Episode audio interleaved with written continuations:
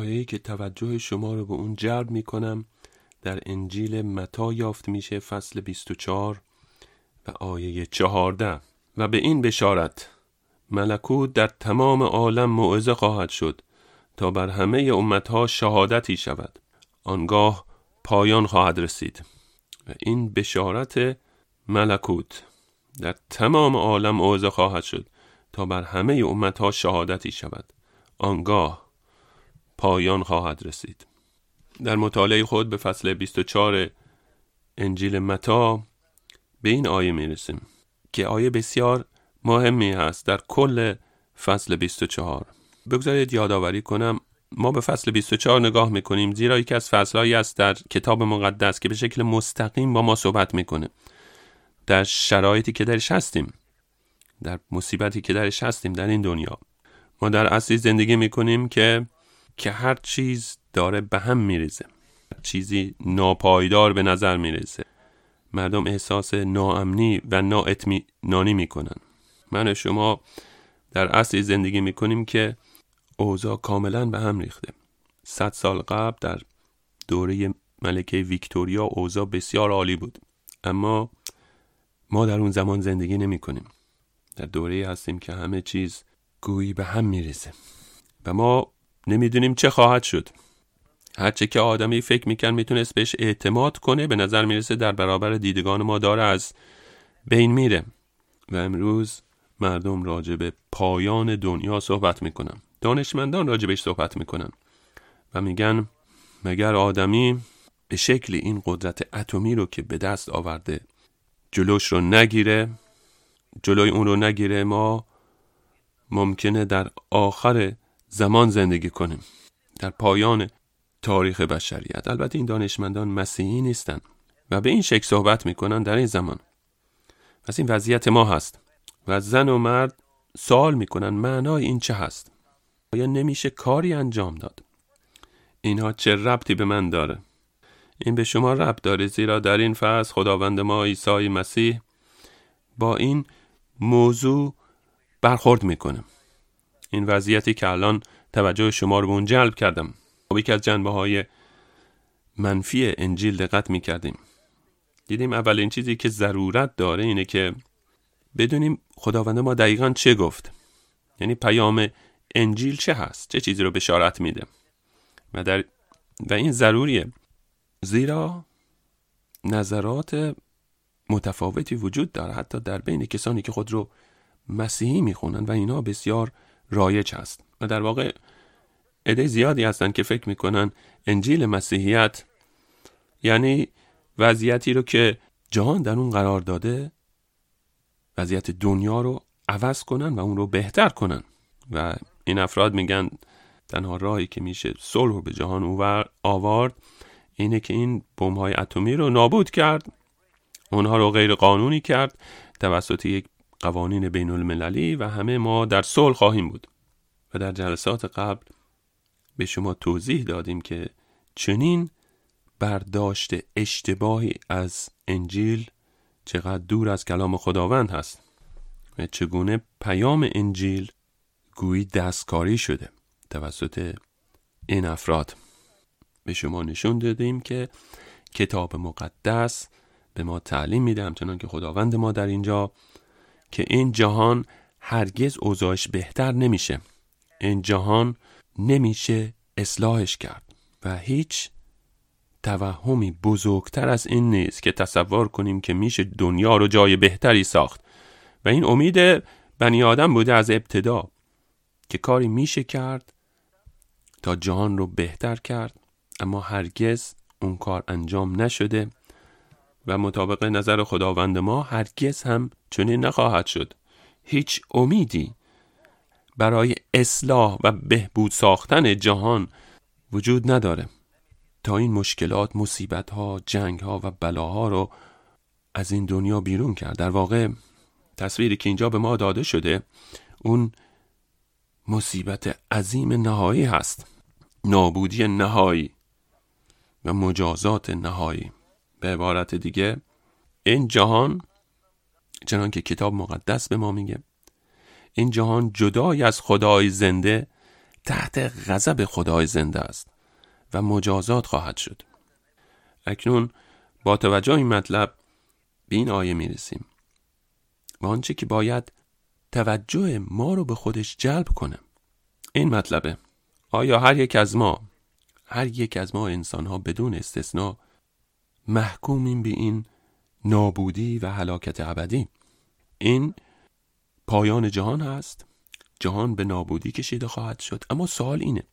ما که شهروندان این جهان هستیم و در این جهان زندگی می کنیم آیا این عاقبت ما هست آیا میشه جلوی اون رو گرفت؟ آیا میشه کاری انجام داد؟ این سوالی است که خداوند ما در آیه 14 بدون پاسخ میده.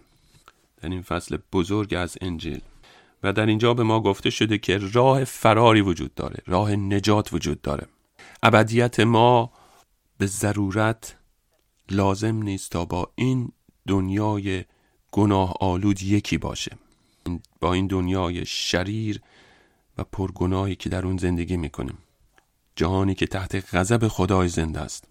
و سوال این است چگونه این کار ممکنه؟ اگر راه فراری هست اون راه فرار چه هست؟ آیا این سوال ضروری نیست که باید به ذهن ما برسه؟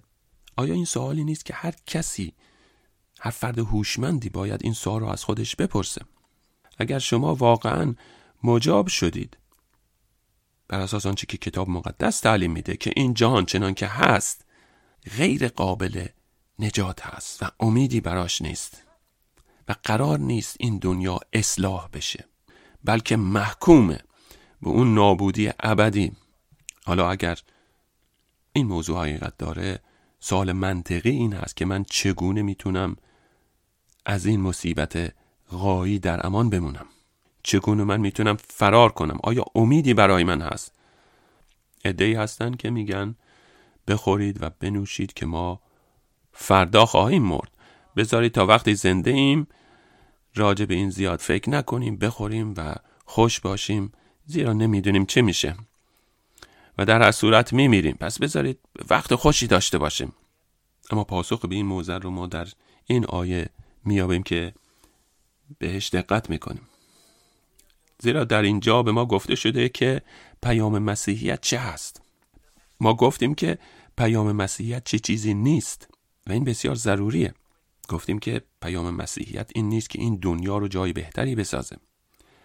حال باید ببینیم پیام مسیحیت چه هست؟ در اینجا در بین همه مصیبت ها و بلاهایی که در دنیا روی میده و در بین همه آنچه که به ما فریب و پیام های دروغ که در دنیا پخش شده. در بین همه این ادیان باطل و نظرات فریب دهنده در بین همه اینها پیام مسیحیت میاد. حقیقت خداوند. که توسط پسر خدا بیان شده. و این پیام چه هست؟ این پیام چه هست؟ خداوند ما عیسی مسیح بدون پاسخ بده. اولین پاسخی که میده این هست. این انجیل. این انجیل مبارک. چه کلام عالی است. این بشارت. و این پیام انجیل هست. اگر به ابتدای انجیل مرقس نگاه کنید به این شکل که این موضوع بیان میشه. ابتدای انجیل عیسی مسیح به سر خدا. ابتدای انجیل. ما چهار انجیل داریم. ما از انجیل متا بشارت میدیم امشب. و این مطلبیه که خداوند گفت ما باید انجام بدیم. شاگردان از اون می‌پرسند چه وقت زمان بازگشت تو خواهد شد؟ چه وقت این دنیا رو نابود خواهی کرد؟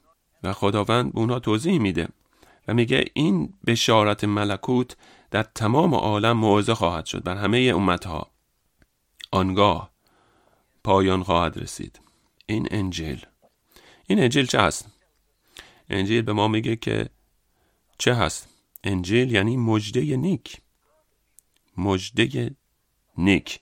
دوستان عزیز اگر شما این پیام رو میشنوید آیا می‌دونستید شما دارید؟ به یک خبر خوش گوش می‌دید. یک مجده نیک. انجیل این است. معناش این است. خبر خوش. و به عبارت دیگه دقت کنید. در تمام عالم موعظه خواهد شد.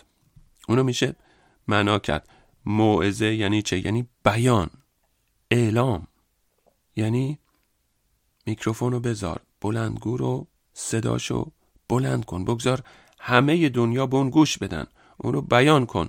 در زمانهای قدیم بلندگو رو نداشتن و سیستم اطلاع رسانی مثل امروز نبود و مردانی رو داشتن که اینها پیشرو بودن. پیشرو به پادشاه به شهری می‌رفتن و جارچی بودن و شیپور می‌زدن و این افراد به طور طبیعی صدای قوی داشتن. و وقتی که توجه دیگران رو جمع می‌کردن می ایستادن توجه همه رو جلب می‌کردن تا گوش بدن.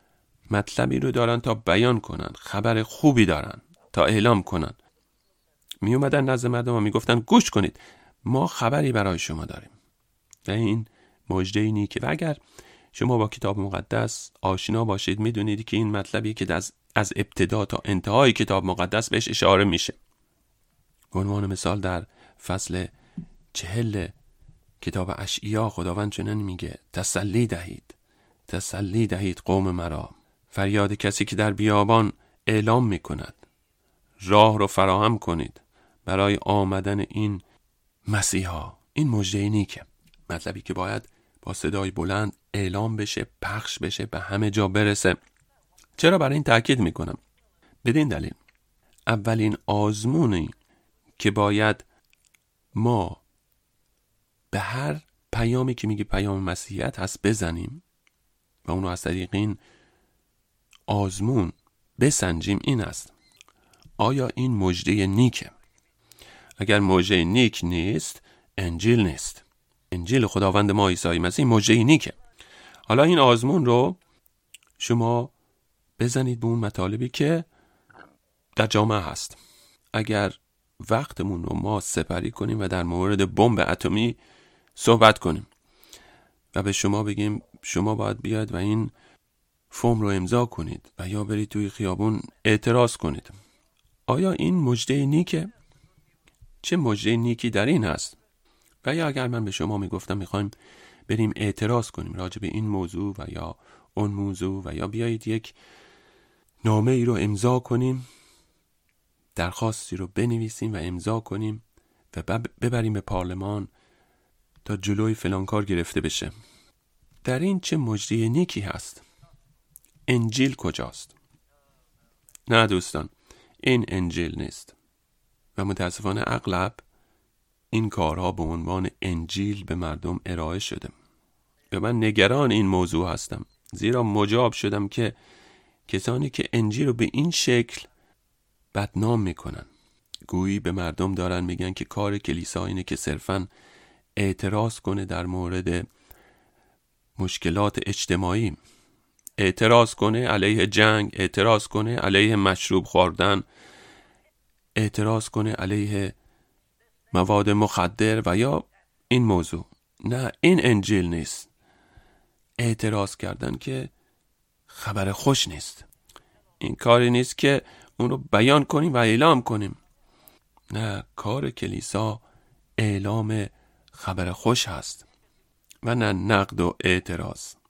علاوه انجیل در مورد مسائل اخلاقی نیست و این نیست که ما موعظه بالای کوه رو بخونیم و اون رو در زندگی به کار بگیریم تا خداوند ما رو بپذیره. من از شما می‌پرسم در اونجا چه مجده نیکی برای شما هست؟ اگر من به شما بگم برید و به اون شکلی که خداوند در موعظه بالای کوه گفته زندگی کنید و تلاش کنید تا خداوند شما رو بپذیره. من انجی رو به شما موعظه نکردم. اون مجده نیک نیست اون لعنته. زیرا هیچ کس نمی‌تونه ده فرمان رو حفظ کنه. هیچ کس نمی‌تونه شریعت خامه رو به شکل کامل حفظ کنه. پس من اگر بیام و یک سری اصول اخلاقی رو به شما بیان کنم و بگم شما باید به این شکل زندگی کنید. در اونجا چه مجده نیکی برای شما هست. اگر به من گفته بشه که این کاملا به من بستگی داره و اراده من که یک زندگی درستی داشته باشم چه امیدی برای من هست؟ این انجیل نیست. این لعنته. این محکومیت هست. انجیل خداوند ما عیسی مسیح مجده نیکه. این بشارت ملکوت در تمام عالم موعظه خواهد شد. به چه معنا خداوند منظورش اینه. داره اون تصویر تاریک آینده رو برای ما منقش می‌کنه. و در آیات قبل میگه که انتظار آسایش و شادی رو نداشته باشید بلکه جنگ ها و اخبار جنگ ها و زلزله ها و قحطی ها و وباها خواهد بود. و به این شکل نیست که وقتی که انجیل موعظه میشه مردم علاقمند بشن و بخوان به زور به ملکوت وارد کردن. هرگز. جنگ و اخبار جنگ ها خواهد بود وباها خواهد بود. دروغ فریب خشونت بدخویی هرس و آز جنگ. خداوند میگه دنیا اینه و بدتر و بدتر خواهد شد. و به این شکلی که اون تصویر تاریک رو از آینده برای ما می‌کشه و بعد یک باره مجده انجیل بشارت داده خواهد شد. و این مجده چه هست؟ این مثل یک رد و برقه که در تاریکی شب میدرخشه. در این شرایطی که کاملا ناامید کننده و تیره است.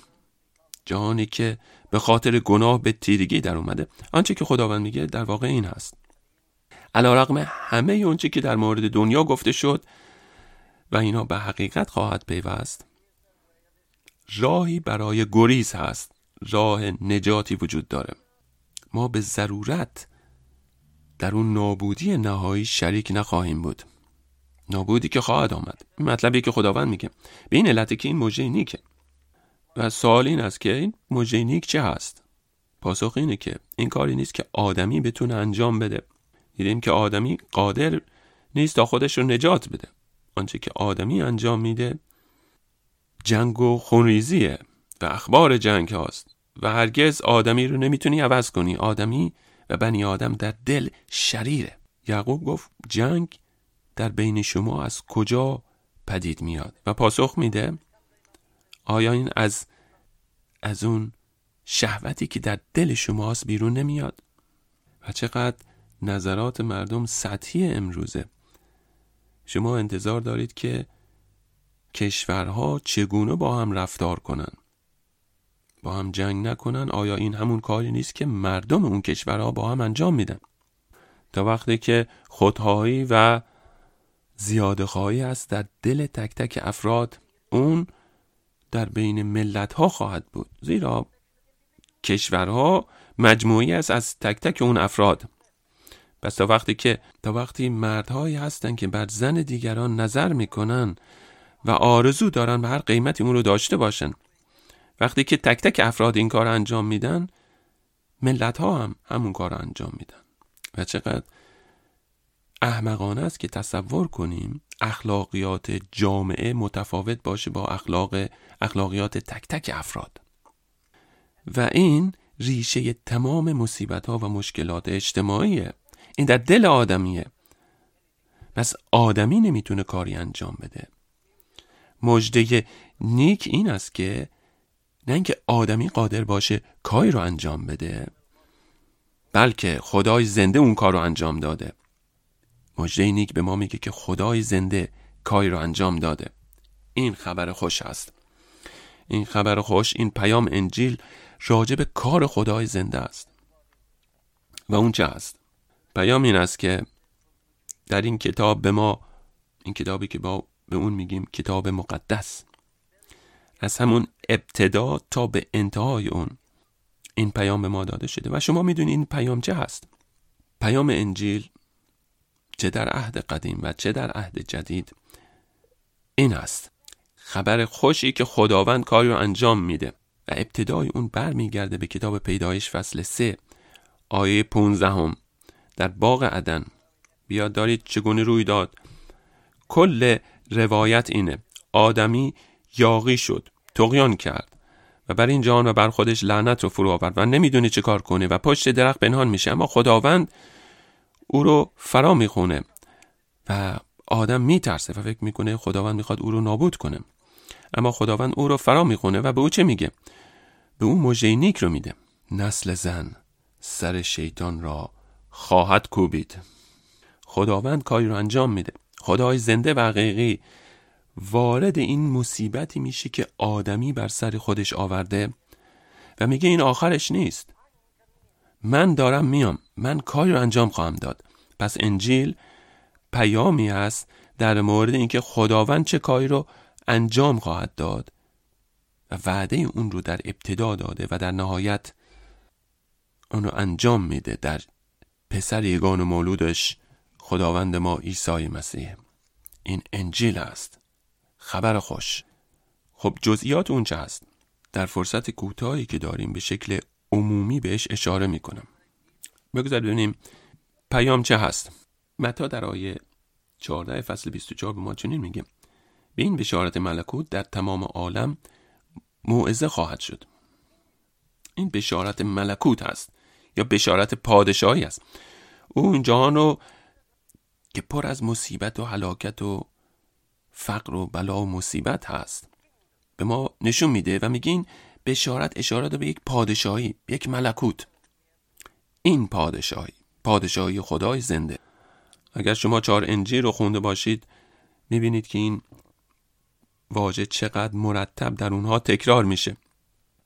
ملکوت و پادشاهی. ما اونو در حتی آیه اول انجیل مرقس و بعد از اینکه به ما گفته شده بعد از اینکه یحیی به قتل رسید خداوند شروع کرد خداوند ما شروع کرد به موعظه کردن و گفت توبه کنید زیرا ملکوت آسمان نزدیک است. ملکوت پادشاهی. در انجیل متا شما می‌خونید مسئله هایی است در مورد پادشاهی. ملکوت آسمان ملکوت خداوند تشبیه شده به این و یا به اون. همه این مسئله هایی که زده شده در مورد پادشاهی ملکوت. به چه معناست؟ پس این مژده نیک در مورد این پادشاهی هست. این پادشاهی چه هست؟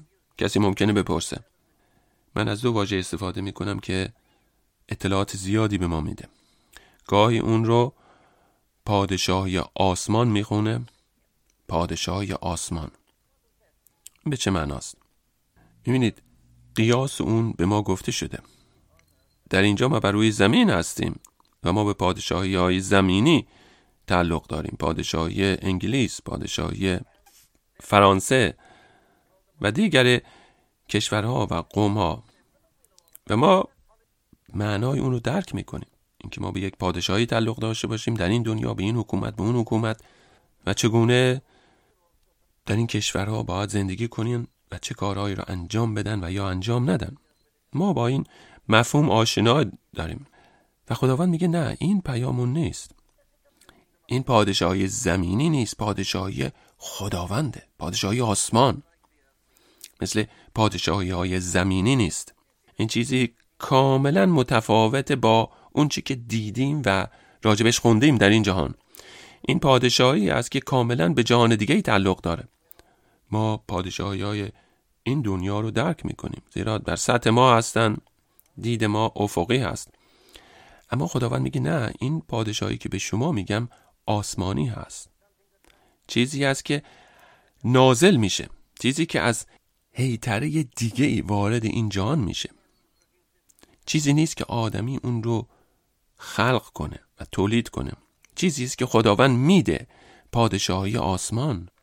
و این پیام کتاب مقدس هست.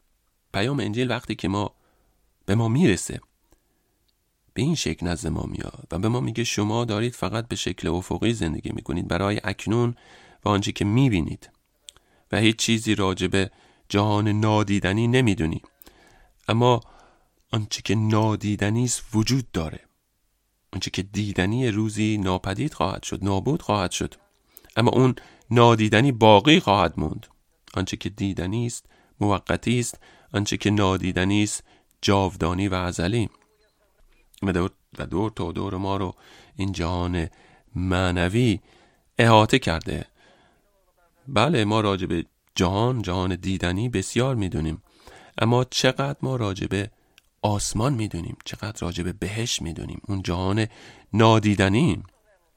اون ملکوت آسمانه و این پیام انجیل پادشاهی دیگه ای نیز وجود داره. که از این جهان نیست که شبیه پادشاهی های زمینی نیست.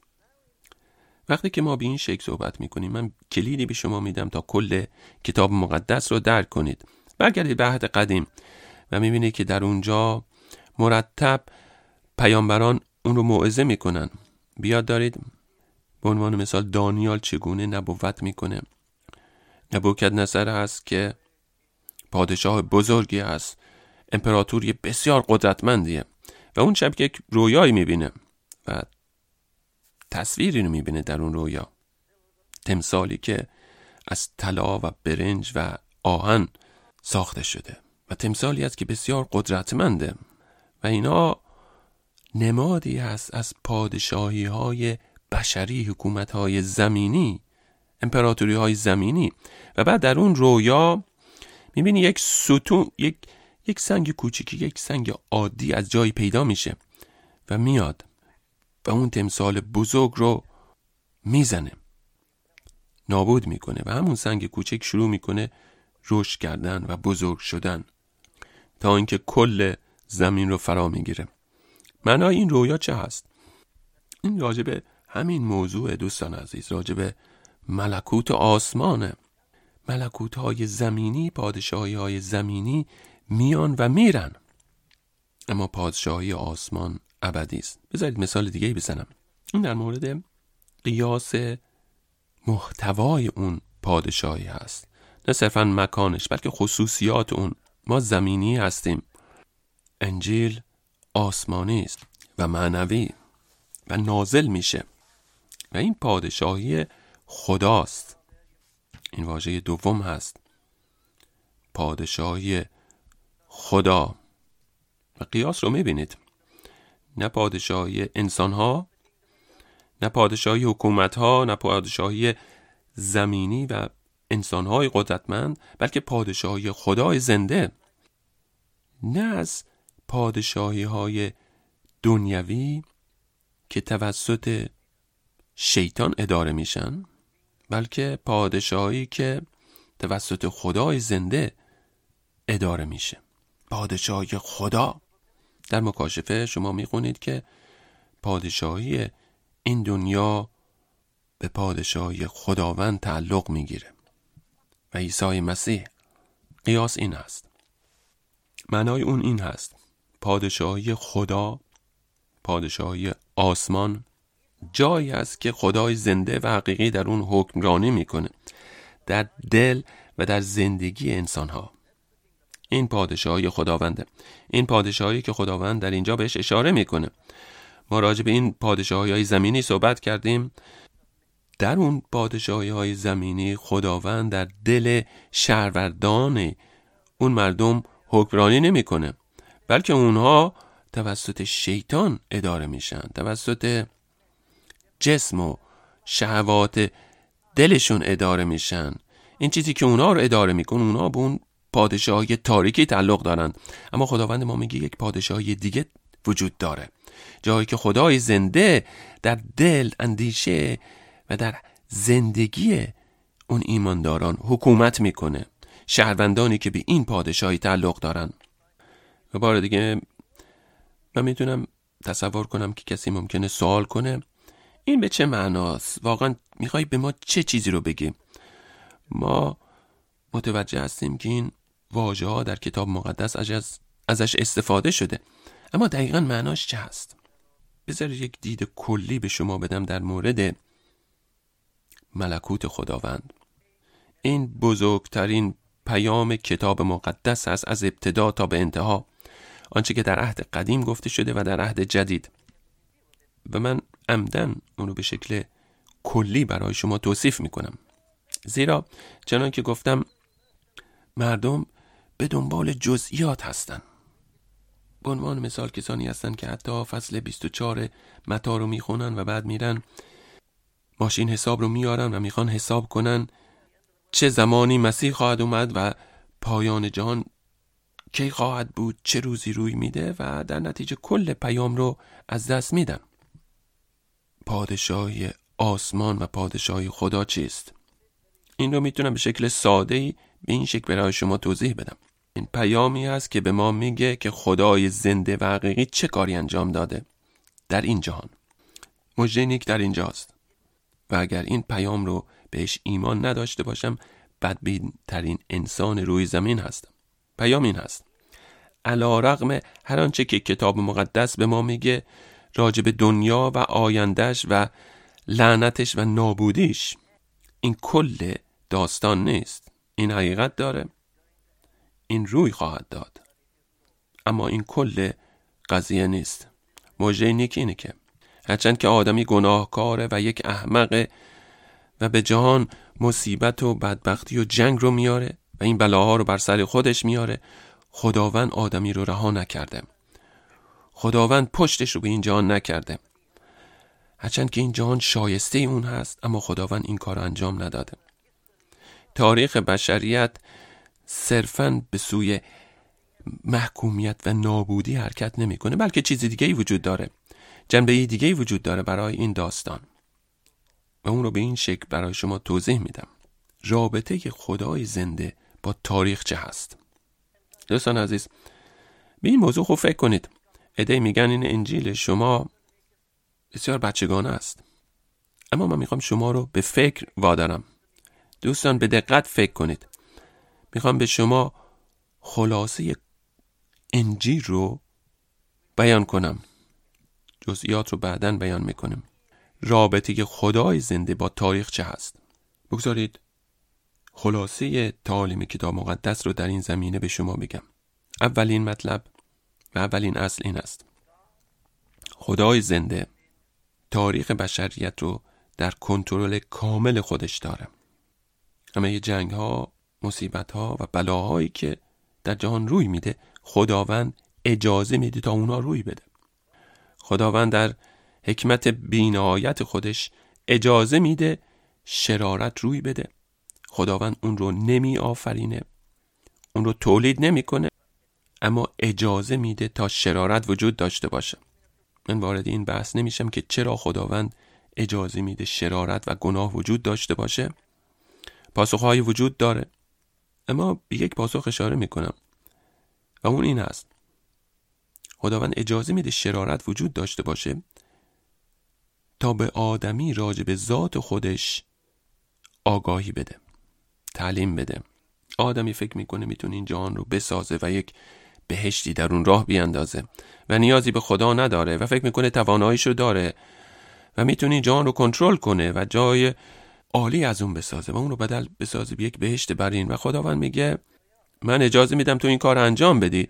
و خواهی دید که اگر بخوای این جهان رو اداره کنی اون رو بدل به چه جهنمی می‌سازی. خداوند اجازه میده شرارت وجود داشته باشه. و اغلب من بیاد بچگی ها میافتادم و در اون بخش از شهرستانی که زندگی می‌کردم و کشاورزها گاهی کسانی از لندن می اومدن به شهرستان و می‌گفتن ما می‌خوایم کشاورز بشیم. و می اومدن توی این پیرمردهای کشاورزی که هیچ چیز نمی‌دونستن. و این افراد چون از لندن اومده بودن فکر می‌کردن همه چیز رو می‌دونن من جمله کشاورزی و نیازی به اطلاعات ندارم. اما این کشاورزهای کهنکار می‌دونستن چگونه با این جوانهایی که گویی همه چیز رو می‌دونن برخورد کنن و بهشون تعلیم بدن. شیوهی که اون کشاورزهای قدیمی برخورد می‌کردن این گونه بود. می‌گفتن خب حالا این جوون اومده و خیال می‌کنه همه چیز رو می‌دونه چگونه کشاورزی کنه. خب بذار تا این کار رو انجام بده. و وقتی که اون جوون از روی اسب میافتاد و یا شخم به پاش می‌خورد و خودش رو زخم می‌کرد و این بلاها بر سرش میومد هر بار که این بلاها بر سرش میومد اون وقت میومد نزد اون پیرمرد کشاورز و حاضر بود بشینه و به نصیحت های اون گوش کنه. پس گاهی بهترین راه تعلیم دادن اینه که بگذاریم طرف بره و دست خودش رو بسوزونه تا یاد بگیره که اگر به راه خودش بره چه بلایی بر سرش خواهد اومد. این تنها راهی که یاد می‌گیره. خداوند اجازه میده شرارت در جهان باشه. اجازه میده یک وقایی روی بده. اما این به اون معنا نیست که خداوند جهان را در کنترل خودش نداره. او کاملا جهان رو در کنترل خود داره. وقایع تاریخ رو. و این نکته دوم است که می‌خوام بهش تاکید کنم. هرچند خداوند اجازه میده شرارت در جهان باشه اون رو کنترل می‌کنه. این تعلیم کتاب مقدس است. بذارید مثالی بزنم. پولس رسول وقتی که به رومیان می نویسه در ابتدای فصل سیزده. چنین میگه. هر شخص مطیع قدرت های برتر بشود. زیرا که قدرتی جز از خدا نیست و آنهایی که هست از جانب خدا مقرر شده. پولس به کسانی می نوشت که در امپراتوری روم بودند و تحت اقتدار امپراتوری بودند و میگه وظیفه شما این بود که که به عنوان مسیحیان تسلیم این قدرت ها باشید. زیرا این قدرت ها از جانب خداوند مقرر شدند. او همه این قدرت ها و حکومت ها رو مقدر داشته. پس هر حکومتی که در جهان است از سوی خداوند مقدر شده اوست که کشورهای مختلف رو مقدر داشته. خداوندی که حکم خداوندی که حکومت و قانونگذاری رو معرفی کرده به بشریت و تصمیم گرفته که کسانی باشند که حکومت رو به دست بگیرن و شمشیر رو در دست داشته باشن. به چه علت؟ زیرا اگر در جهان قانون و حکومت نمی بود این جهان بدل می شد به جهنم. قنها پیش آدمی نسلش از روی زمین برکنده می شد. پس خداوند همه این حکومت ها و و قانونگذاران رو قرار داده تا جلوی گناه رو بگیره جلوی شرارت رو بگیره و اون رو در محدودیتی قرار بده. اما خداوند این کار رو صرفا از طریق حکومت ها انجام نمیده بلکه این رو بیاد داشته باشید. خداوند مقدر داشته تا گناه در یک محدوده خاص باشه و بعد در هر حکومتی نیروی پلیس و نیروی انتظامی وجود داشته باشه و قوانینی باشه و قاضی ها باشن و مجازات باشه بله خداونده که اینها رو مقدر داشته. و حتی بیش از اون. و حتی اگر حکومت هایی هست که شرارت رو پیش می‌گیرن. اون حکومت ها با قدرت باید جلوشون ایستاد. اگر هیتلری هست باید جلوی او گرفته بشه. مطابق تعلیم کتاب مقدس.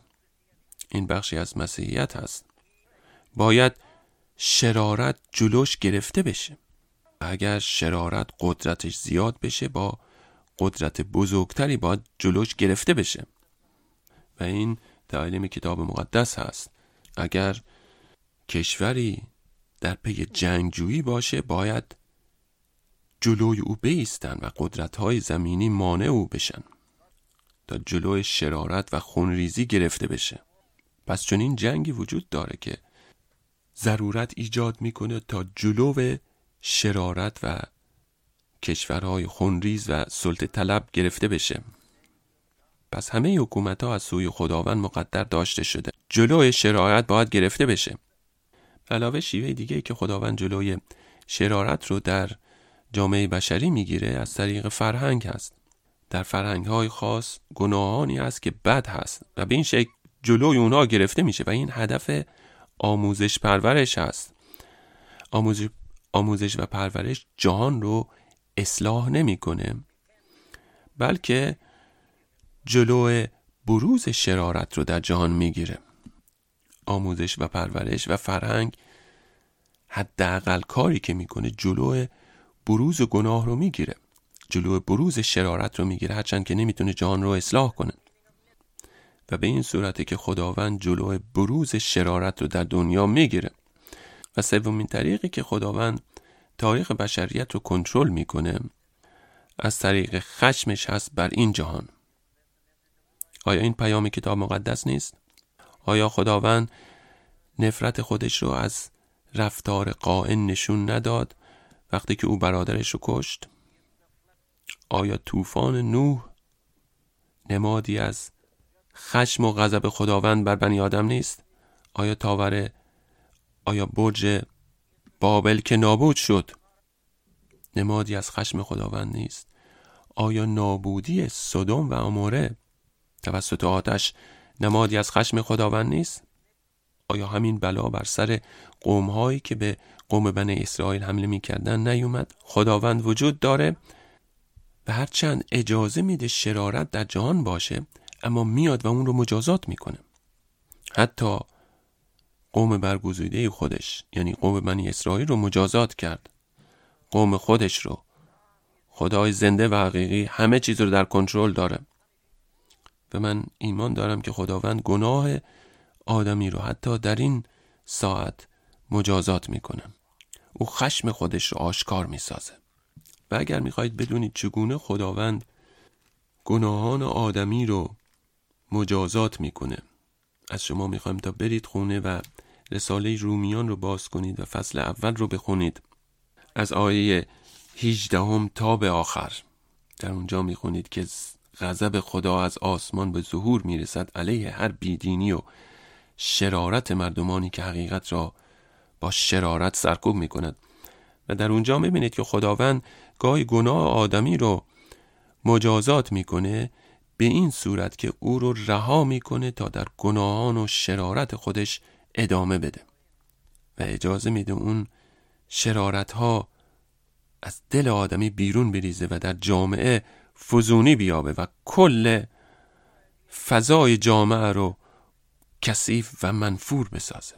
یکی از راههایی که خداوند خشم خودش رو نشون میده و نشون میده که همچنان تاریخ بشریت رو تحت کنترلش داره. بذارید به اصل دیگه کتاب مقدس اشاره کنم. خداوند نه تنها تاریخ رو کنترل می‌کنه بلکه در تاریخ عمل هم می‌کنه. به چه معنا است؟ خداوند وارد تاریخ میشه. نه بدین معنا که اون رو اصلاح کنه و درست کنه بلکه پیام انجیل این است. خداوند در این تاریخ که آدمی ساخته و بر سر خودش میاره یک تاریخ دیگه رو معرفی می‌کنه. تاریخ ملکوت آسمان تاریخ ملکوت خداوند. این کاری که خداوند در تاریخ انجام میده. وقتی که این کتاب مقدس رو می‌خونید این رو می‌بینید. در این جهان شما تاریخ اقوام مختلف رو دارید. اما یک باره در بین این تاریخ تاریخ دیگه رو می‌بینید. تاریخ کتاب مقدس رو و بعد تاریخ اینها رو می‌خونید. در کتاب مقدس دو گونه تاریخ وجود داره. تاریخ قوم خداوند و تاریخ دیگران. و اینا موازی هم هستند. و این کاری که خداوند در تاریخ انجام میده. خدای زنده قومی رو پادشاهی رو میآفرینه. که متشکل از کسانی است که اونها رو نجات میده از اون محکومیت و لعنتی که بر سر جان خواهد اومد. این پادشاهی خداونده خداوند یک عده رو جمع می‌کنه برای خودش. ببینید چگونه اون رو برای ما توضیح میده در رساله اول پتروس شما نژادی برگزیده کشیشانی شاهانه و امت مقدس و قوم خاص خدا هستید. بدین معنا که قومی که به خدای زنده تعلق دارن. این کاری که خداوند داره انجام میده. از بین همه انسانهایی که به این جان تعلق دارن خداوند یک عده رو برمیگزینه فرا می‌خونه تا به او تعلق داشته باشن. اونا رو کنار می‌ذاره. یک قوم تازه وجود دارن یک نژاد تازه وجود دارن یک ملکوت آسمانی است و این افراد به اون تعلق دارن. و اینا تاریخ خودشون رو دارن که کاملا متفاوت از تاریخ عمومی بشریت. هرچند که در این جهانه هرچند که موازی با اون هست و این مجده نیکه. پس تاریخ این جهان تنها تاریخ نیست بلکه یک تاریخ مقدس وجود داره. چگونه می‌تونم به شما این رو معرفی کنم؟ برگردید به پیدایش سه آیه 15 اون ابتدای این ملکوت هست. در اینجا می‌بینید که آدم و هوا گناه کردن و مصیبت رو بر سر خودشون آوردن و قرار از بهش رونده بشن و قرار با عرق ریختن خود برای خود فراهم کنن و قرار در جهان گناه باشه و مصیبت باشه و بیماری باشه و مرگ باشه و جنگ باشه. آیا این همه اونه؟ نه خداوند میاد و میگه کاری رو انجام خواهم داد. میان نسل تو و نسل زن دشمنی می‌گذارم و نسل زن سر شیطان رو خواهد کوبید. این اولین وعده است در مورد این پادشاهی در مورد این تاریخ دیگه در مورد فعالیت خداوند در مورد رستگاری انسان ها تا آدمی رو از اون وضعیت بیرون بیاره و نجات بده. قوم خداوند و کسانی که به خداوند تعلق خواهند داشت. این تاریخ چه هست؟ بذارید این رو خلاصه کنم. در پیدایش سه آیه 15 است. اولین نکته این است. در این جهان بین این دو پادشاهی جنگ و جدال خواهد بود. بین این دو قوم. خداوند میگه بین نسل تو و نسل زن دشمنی می‌ذارم. می‌بینید شیطان وجود داره و انسان ها تحت تسلط او هستند تحت قدرت او هستند و در پادشاهی او قرار دادن. خداوند میگه من پادشاهی دیگه قرار میدم. از طریق نسل زن و بین نسل تو و نسل او دشمنی می‌ذارم. پس یک جنگ وجود داره. پس یک نبرد وجود داره. و این کل تاریخ کتاب مقدس هست. دشمنی بین قوم خداوند و قوم شیطان. نبرد بین پادشاهی آسمان و پادشاهی زمین. این جنگ بین شرارت و بدی نیکی و بدی ادامه داره. و بعد خداوند این وعده رو میده که او قوم خودش رو یاری داده و نجات خواهد داد. که خداوند اونها رو به حال خودشون رها نخواهد کرد. اگر به حال خود رها بشن ناتوانن. و در برابر شیطان توانایی ندارن. اون که اومد و آدم و هوا رو فریب داد وقتی که در پارسای کامل بودن اون اونها رو فریب داد و اونها سقوط کردن. آدمی نمی‌تونه در برابر شیطان بیسته اما خداوند میگه من در برابرش میستم. نسل زن سر شیطان رو خواهد کوبید. خداوند خواهد اومد. و شیطان رو نابود خواهد کرد و قوم خودش رو نجات خواهد داد. و خداوند ما رو فرا می‌خونه تا با این پیام گوش بدیم. این انجیل ملکوت این مجده نیک به اون گوش بدهید به اون ایمان بیارید توبه کنید فریاد برآورده و من شما رو نجات خواهم داد. توبه کنید و ایمان بیارید به انجیل خداوند ما عیسی مسیح. این پیام کتاب مقدس است و هر کس که این پیام بهش ایمان بیاره جدا میشه از اون جهان قدیم از اون پادشاه زمینی از اون جهانی که تحت لعنت و روزی به نابودی و آتش کشیده خواهد شد و شهروندان اون به جهنم و مصیبت ابدی خواهند افتاد. اما زنان و مردانی که پیام انجیل رو بشنون و ایمان بیارن از اون وضعیت بیرون کشیده میشن و نجات پیدا می‌کنن و در این ملکوت جدید قرار می‌گیرن. یک جدایی هست. و اینو در کتاب مقدس می‌بینید.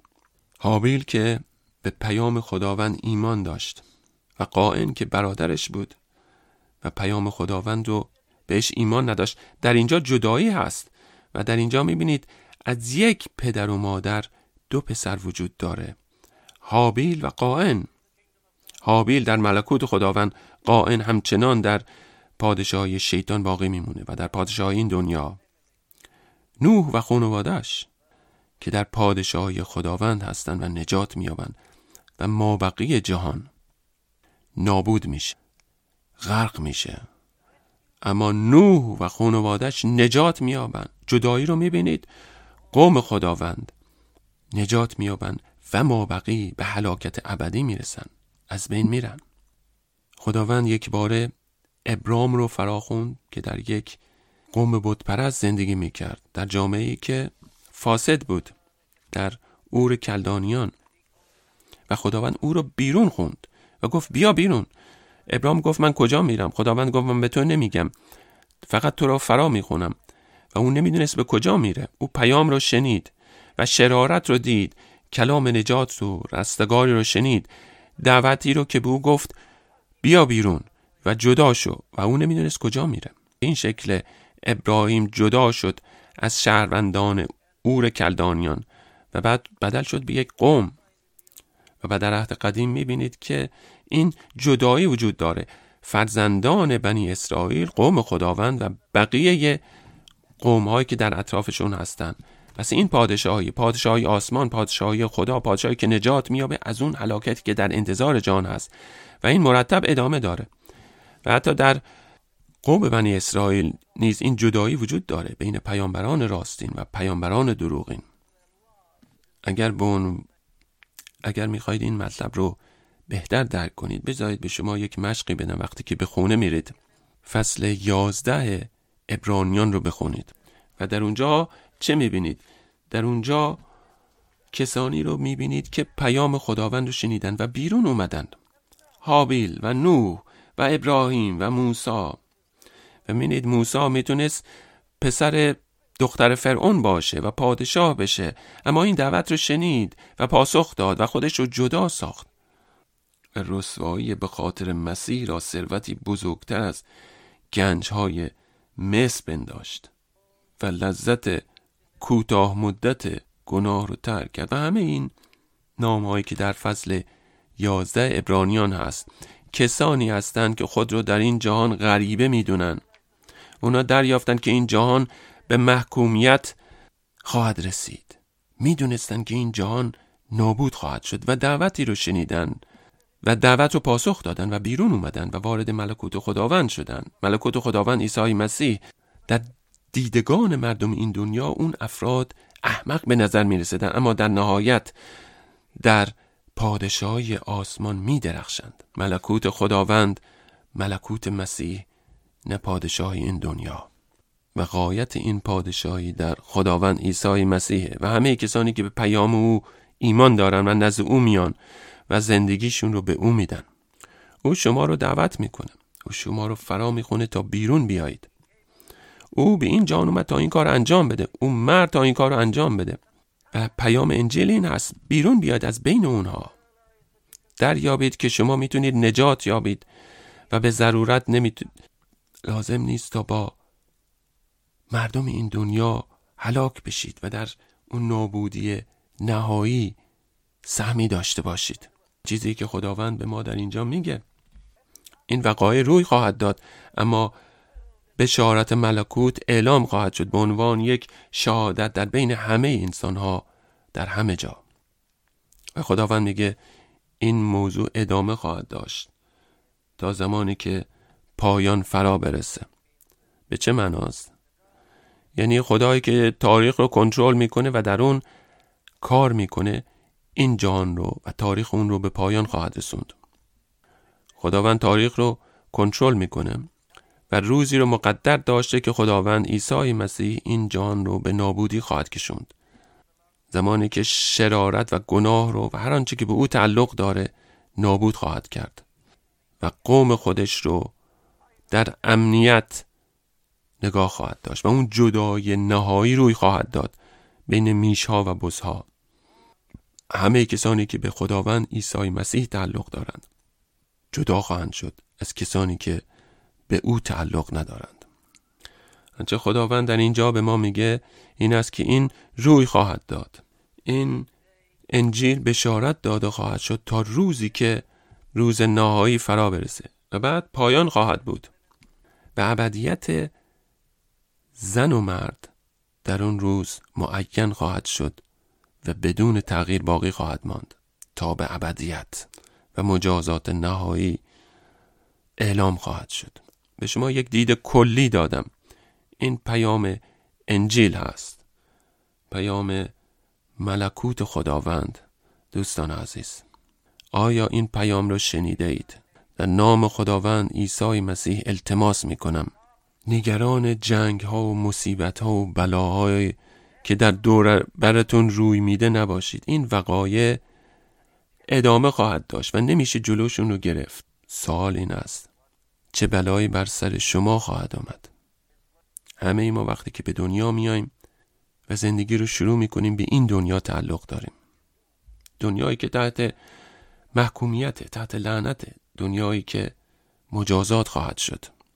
اما در اینجا پیامی می‌رسه از سوی خدای زنده و به من چنین میگه که خداوند کاری رو انجام داده که می‌تونه مرا از این جهان و از این مصیبت نجات بده و او پسر خودش رو به این جهان فرستاده.